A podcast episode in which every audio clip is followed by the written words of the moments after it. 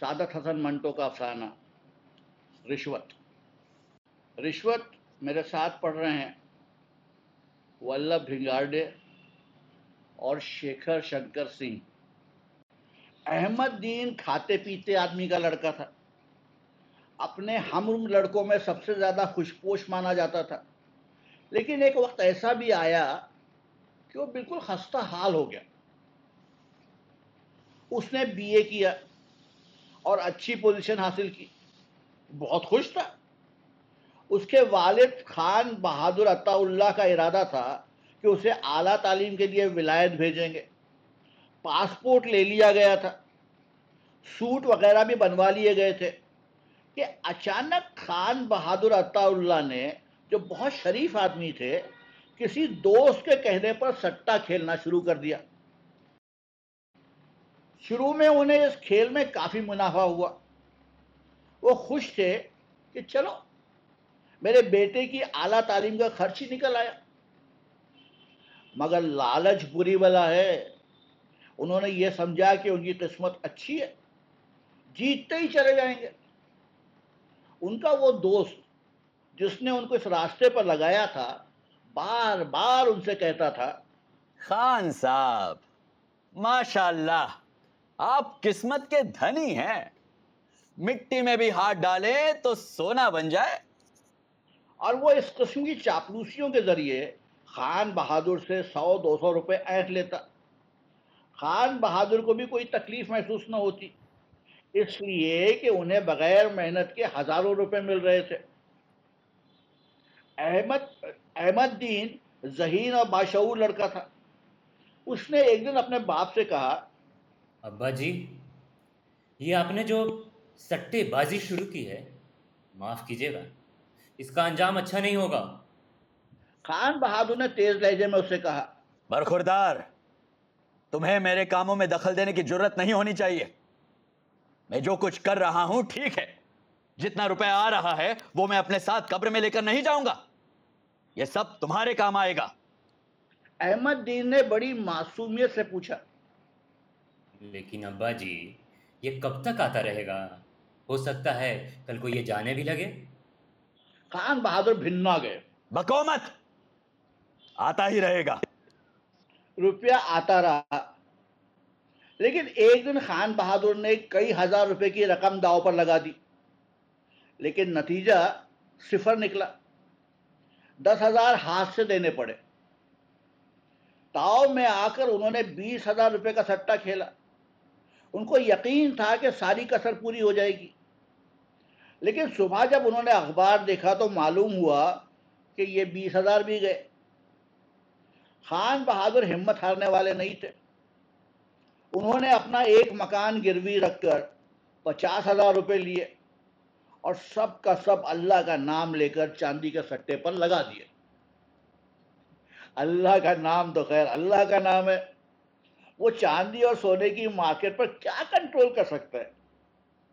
صبح ہوئی تو خان بہادر کو معلوم ہوا کہ چاندی کا بھاؤ ایک دم گر گیا ہے۔ ان کو اس قدر صدمہ ہوا کہ دل کے دورے پڑنے لگے۔ احمد دین نے ان سے کہا، ابا جی چھوڑ دیجئے اس بکواس کو۔ خان بہادر نے بڑے غصے میں اپنے بیٹے سے کہا، تم بکواس مت کرو، میں جو کچھ کر رہا ہوں ٹھیک ہے۔ احمد نے مؤدبانہ کہا، لیکن ابا جان یہ جو آپ کو دل کی تکلیف شروع ہو گئی ہے اس کی وجہ کیا ہے؟ مجھے کیا معلوم، اللہ بہتر جانتا ہے، ایسے مرض انسان کو ہوتے رہتے ہیں۔ احمد دین نے کچھ دیر سوچنے کے بعد کہا، جی ہاں، انسان کو ہر قسم کا مرض ہوتا ہی رہتا ہے، لیکن ان کی کوئی وجہ بھی تو ہوتی ہے۔ مثال کے طور پر اگر آپ کوئی ایسی چیز کھا لیں جس میں ہیضے کے جراثیم ہوں اور تم تم چلے جاؤ یہاں سے، میرا مغز مت چاٹو، میں ہر چیز سے واقف ہوں۔ یہ آپ کی غلط فہمی ہے، کوئی انسان ہر چیز سے واقف ہونے کا دعویٰ نہیں کر سکتا۔ احمد دین چلا گیا۔ خان بہادر اندرونی طور پر خود کو بہت بڑا چغت سمجھنے لگے تھے، لیکن وہ اپنے اس احساس کو اپنے لڑکے پر ظاہر نہیں کرنا چاہتے تھے۔ بستر پر لیٹے لیٹے انہوں نے بار بار اپنے آپ سے کہا، خان بہادر عطا اللہ، تم خان بہادر بنے پھرتے ہو لیکن اصل میں تم اول درجے کے بیوقوف ہو۔ تم اپنے بیٹے کی بات پر کان کیوں نہیں دھرتے جبکہ تم جانتے ہو کہ وہ جو کچھ کہہ رہا ہے صحیح ہے۔ جتنا روپیہ تم نے حاصل کیا تھا اس سے دگنا روپیہ تم ضائع کر چکے ہو، کیا یہ درست ہے؟ خان بہادر جھنجھلا گئے اور بڑبڑانے لگے، سب درست ہے، سب درست ہے، ایک میں ہی غلط ہوں۔ لیکن میرا غلط ہونا ہی صحیح ہوگا۔ بعض اوقات غلطیاں بھی صحت کا سامان مہیا کر دیتی ہیں۔ پندرہ دن بستر پر لیٹے اور علاج کرانے کے بعد جب وہ کسی قدر تندرست ہوئے تو انہوں نے اپنا ایک اور مکان بیچ دیا۔ یہ پچیس ہزار روپے میں بکا۔ خان صاحب نے یہ سب روپے سٹے پر لگا دیا۔ ان کو پوری امید تھی کہ وہ اپنی اگلی اور پچھلی کسر پوری کر لیں گے، مگر قسمت نے یاوری نہ کی اور وہ ان پچیس ہزار روپوں سے بھی ہاتھ دھو بیٹھے۔ احمد دین پیچو تاب کھا کے رہ گیا۔ اس کی سمجھ میں نہیں آتا تھا کہ اپنے باپ کو کس طرح سمجھائے، وہ اسی کوئی بات سنتے ہی نہیں تھے۔ احمد دین نے آخری کوشش کی اور ایک دن جب اس کا باپ اپنے کمرے میں حقہ پی رہا تھا اور معلوم نہیں کس سوچ میں غرق تھا کہ اس سے ڈرتے ڈرتے مخاطب ہوا، ابا جی۔ خان بہادر صاحب سوچ میں اس قدر غرق تھے کہ انہوں نے اپنے لڑکے کی آواز ہی نہیں سنی۔ احمد دین نے آواز کو ذرا بلند کیا، ابا جی، ابا جی۔ کیا ہے؟ کچھ نہیں ابا جی، مجھے مجھے آپ سے ایک بات کہنی تھی۔ کہو، کیا کہنا ہے؟ مجھے یہ عرض کرنا ہے، یہ درخواست کرنی تھی کہ آپ سٹھا کھیلنا بند کر دیں۔ تم ہوتے کون ہو مجھے نصیحت کرنے والے؟ میں جانوں میرا کام؟ کیا اب تک تمہارے مشورے سے سارے کام کرتا رہا ہوں؟ دیکھو، میں تم سے کہہ دیتا ہوں کہ آئندہ میرے معاملے میں کبھی دخل نہ دینا۔ مجھے یہ گستاخی ہرگز پسند نہیں، سمجھے؟ جی، میں سمجھ گیا۔ اور یہ کہہ کر وہ اپنے باپ کے کمرے سے نکل آیا۔ سٹے کی لت شراب کی عادت سے بھی کہیں زیادہ بری ہوتی ہے۔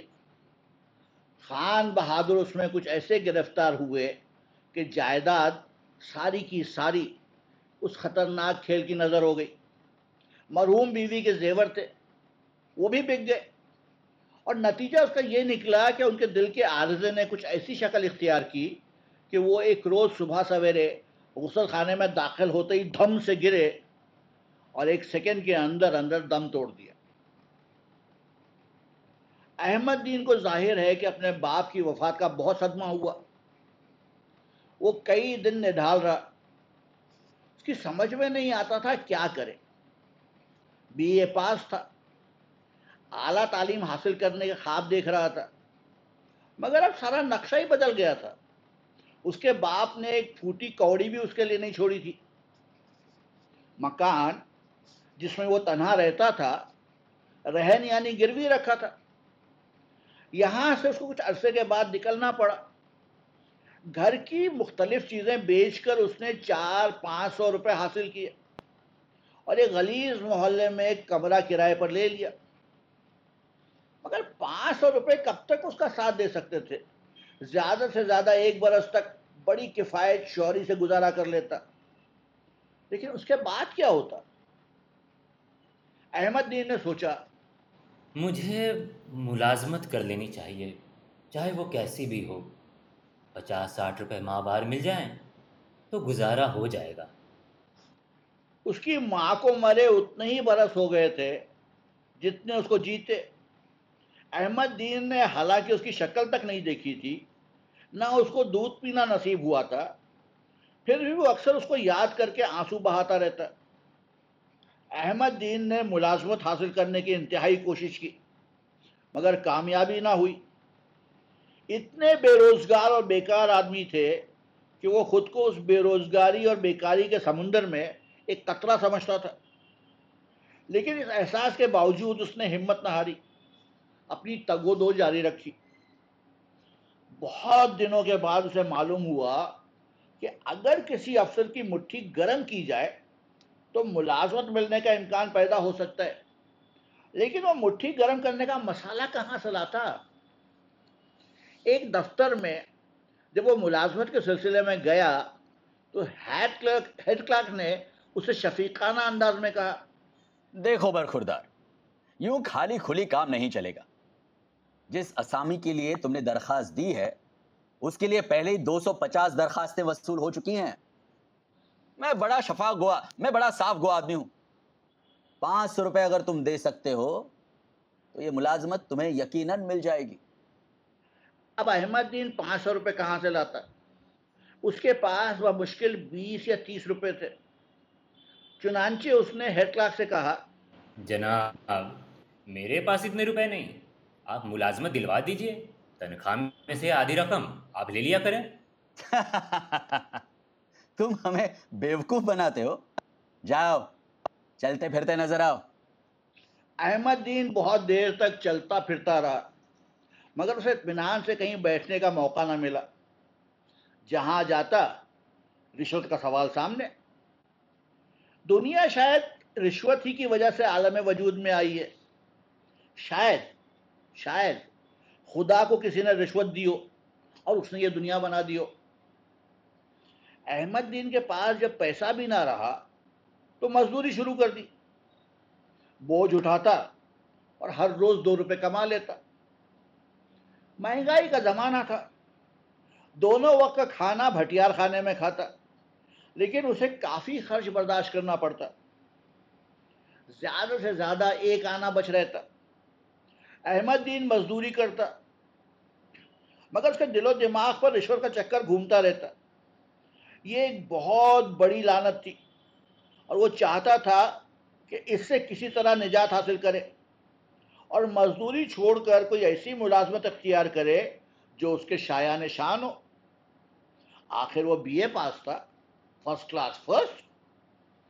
اس نے سوچا کہ نماز پڑھنا شروع کر دے، خدا سے دعا مانگے کہ اس کی سنے. چنانچہ اس نے باقاعدہ پانچ وقت کی نماز شروع کر دی. یہ سلسلہ ایک وقت تک جاری رہا مگر کوئی نتیجہ برآمد نہ ہوا. اس دوران اس کے پاس تیس روپے جمع ہو چکے تھے. صبح کی نماز ادا کرنے کے بعد وہ ڈاک خانے گیا، تیس روپے کا پوسٹل آرڈر لیا اور لفافے میں ڈال کر ساتھ ہی ایک رکا بھی رکھ دیا جس کا مضمون کچھ اس قسم کا تھا، اللہ میاں میں سمجھتا ہوں تم بھی رشوت لے کر کام کرتے ہو. میرے پاس تیس روپے ہیں جو تمہیں بھیج رہا ہوں. مجھے کہیں اچھی سی ملازمت دلوا دو. بوجھ اٹھا اٹھا کر میری کمر دوری ہو گئی ہے. لفافے پر اس نے پتہ لکھا، بخدمت جناب اللہ میاں مالک کائنات. چند روز بعد احمد دین کو ایک خط ملا جو کائنات اخبار کے ایڈیٹر کی طرف سے تھا. اس کا نام محمد میاں تھا. خط کے ذریعے اس نے احمد دین کو بلایا تھا. وہ کائنات کے دفتر گیا جہاں مترجم یعنی بطور ٹرانسلیٹر اسے سو روپیہ ماہوار پر رکھ لیا گیا. احمد دین نے سوچا، آخر رشوت کام آ ہی گئی. جی ہاں، اللہ میاں کو بھیجی ہوئی رشوت کام آ گئی. یہ تھا منٹو کا افسانہ رشوت.